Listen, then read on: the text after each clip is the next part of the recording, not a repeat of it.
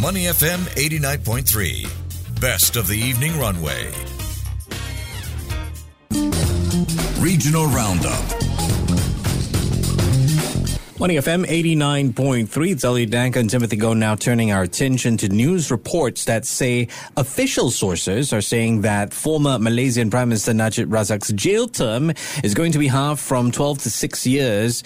This Johor's Sultan Ibrahim Iskandar taking over the reins as the country Agong all uh, in that same timeline. Well, to give us an analysis of what's happening to our neighbors up north, Nicholas Fang, Managing Director at Black Dot and Director for Security and Global Affairs, Singapore Institute of International Affairs, joining us on the phones right now. Hello, sir. How are you? Gentlemen, good to speak with you. Doing very well. Exciting day today. Indeed, and I'm sure you've been tracking this story. I've seen some uh, correspondent text messages between you and our producer. So it's still sources saying this. What do we know so far? Is this like a partial royal pardon? Uh, yeah, so as you guys mentioned in the news report, it's still not officially confirmed by anyone. Uh, we are expecting a statement from the Pardons Board at some point. But the news that has been leaking out does indicate that former Prime Minister Najib is getting a 50% discount on his jail term and potentially even a reduction of his fine for the offences that he was found guilty of. The fine was originally at 210 million ringgit or about 44.4 million US dollars, but reduced to what we still don't know as well. Now, this is all obviously quite big news. The Pardons Board uh, reportedly met on Monday, and of course, we'll speak about the new and the outgoing Agong of Malaysia, but it would have been one of the last things that he did, the outgoing Agong, Right. in his role as the King of Malaysia, was to, to sort of oversee this Pardons Board. So, interesting times indeed. And I guess, of course, the key question is what happens next if this is true.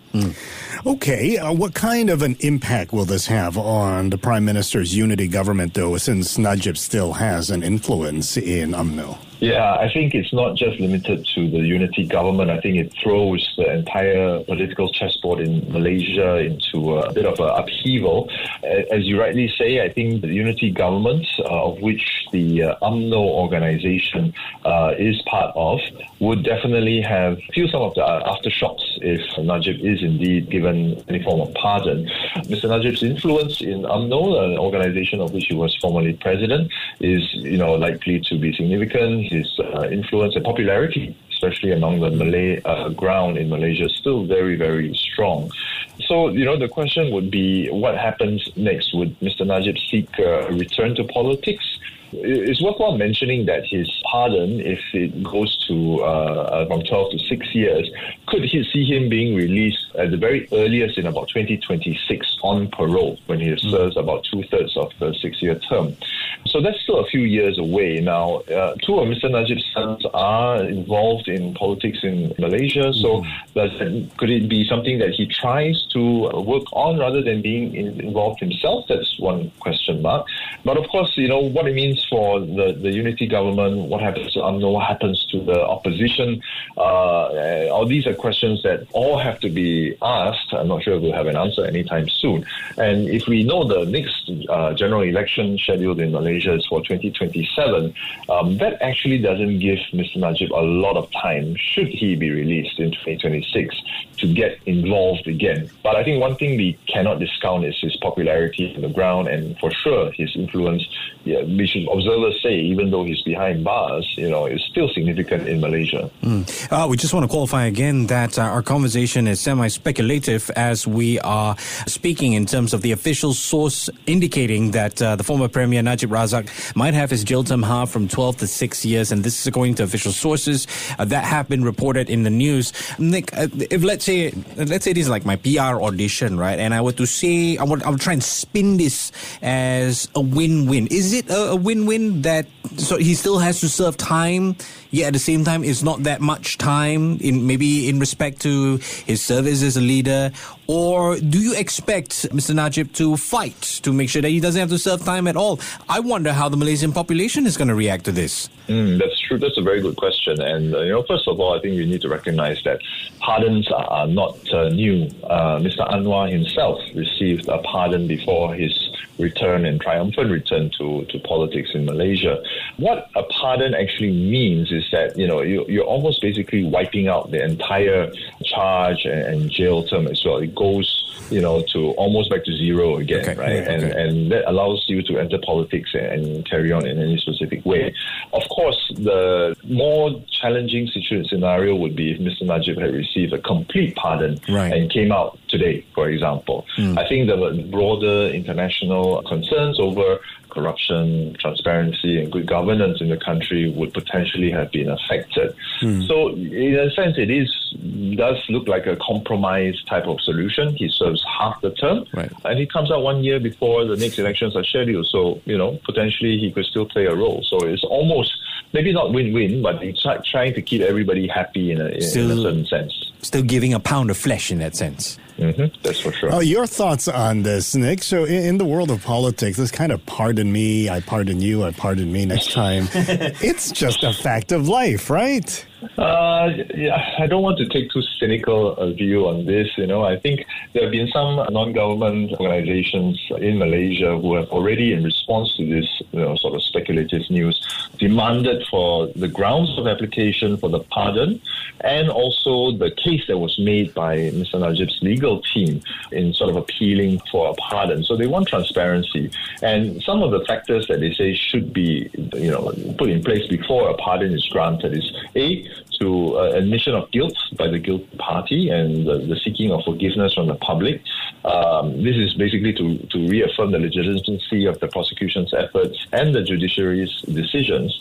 And then, where possible, you know, the, the, the guilty party should undertake acts of redemption to make amends, you know, making good the losses to the country that, he caused or whatever. So they're asking whether these conditions have been met before um, you know, sort of saying that the Malaysian people might potentially accept this this particular decision. But again, you know, as, as we sort of touched on, Mr. Najib remains very popular on the ground. So really, who knows? I, I just wouldn't want to be too cynical about and say that it's a tit for tat or scratch me, scratch my back, scratch your back kind of situation. All right, then, let's talk about kings now as we wave goodbye to Malaysia's outgoing king or Agong, Sultan Abdullah Ahmad Shah, appointed the 16th Malaysian king 31st, 2019. Uh, Nick, your thoughts on his reign over the last five years? Quite a few challenges as well he's had to deal with wow, super number of challenges. You know, he's worked with four different prime ministers. He's had, a, he had to appoint three, you know, exercising a, fairly rarely used uh, royal power to appoint the, the prime minister. He's, of course, had to deal with COVID 19 in his time. Uh, you know, and, and a few days ago, he made a very sort of impassioned, uh, he gave a very impassioned uh, interview that spanned a few hours. And, you know, he asked Malaysians to, you know, even though he may not be the king of Malaysia, he also said he would like to be the king of all their hearts. So mm. that sort of encapsulates the, the kind of monarch that he was. He was definitely for the people. It, it, was known that you know he wasn't very big on formalities. He wanted to interact with people. Um, he had to make some tough decisions, and as we know, you know Malaysia is a constitutional monarch, so he's not supposed to wield executive power. He's more viewed as a as a guardian of Islam in the country, and he takes a consultative role with uh, with the actual government. Mm-hmm. But you know he has had a has a huge impact. And one of the things I remember is that when COVID happened, mm. um, both he and his queen decided to forego their royal uh, emoluments, right? Basically, their their, their pay okay. um, in tandem with the government. You know, the officials who said they are foregoing their pay as well to help the government uh, and help the people of Malaysia deal with COVID nineteen. So, you know, he's uh, he's he's definitely been a I would say a popular king, but uh, he's definitely faced some challenges in his time. All right, Nick, let's uh, turn our attention to uh, the incoming new uh, Sultan Ibrahim Iskandar of Johor. He will be, well, a younger uh, sultan and quite an outspoken man as well. How do you see his style being different? Well, it's very interesting because even the outgoing king has sort of said, you know, to a certain extent, that he would like the, the monarch to play a, a maybe a more active role in contributing to the to the country. Mm-hmm. Sultan Al Sultan Abdullah, the outgoing king, uh, actually had close relations with royalties and leaders worldwide. So he actually helped strengthen Malaysia's diplomatic relations. We know the new king has similar sort of tendencies as well. He's very close to Singapore, for example, very close to, and he has business dealings that have given him exposure to, to other countries as well. But both the monarchs, the outgoing and incoming one, have also said that they want the, to see political stability, and that is something that will definitely um, help Malaysia, you know, become more competitive and, and a stronger country.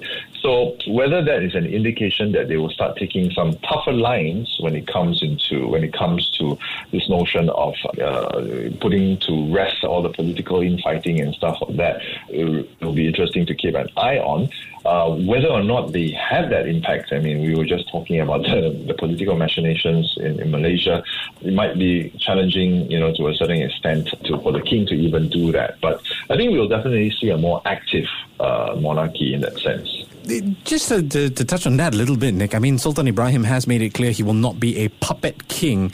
But realistically, I mean, right from the start, I know he wants to do things, but just how far will or just how far can he actually take it uh, in Malaysia's constitutional monarchy system? Would that system even allow him to do anything? Yeah, so so the, the, the constitutional monarchy basically places the king technically above politics. Right. So when he has regular consultations, which past kings have had with the cabinet, when he speaks to uh, politicians on both sides of the aisle, the incumbents as well as the opposition, technically all these meetings have to be confidential. They have to be behind the scenes. He's not allowed to talk uh, technically okay. about what was discussed.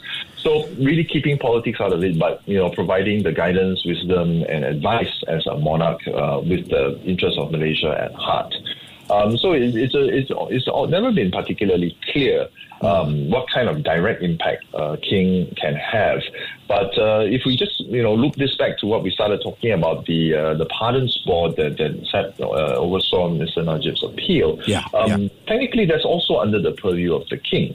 Uh, and we know that the previous Sultan, the Sultan of Pahang, who is now the Sultan of Pahang, okay. uh, he and Najib have actually very close relations. They they, they grew up. Um, Mr. Najib is from Pahang, um, and to a certain extent, you know, whether that actually impacted the decision of the Pardons Board and consequently what's going to happen in Malaysian politics there, it's a sign that the king actually can have some impact. So, um, you know, we, we, are going to be. It's going to be interesting to see how this new king uh, steps into the role and, and potentially tries to shape it as well. All right. Uh, and I'm sure that we will be discussing more of the issues with you as we go along. We've been speaking with Nicholas Fang, Managing Director Black Dot and Director for Security and Global Affairs, Singapore Institute of International Affairs. As always, Nicholas, thank you so much for your time. Thank you, guys. Take care.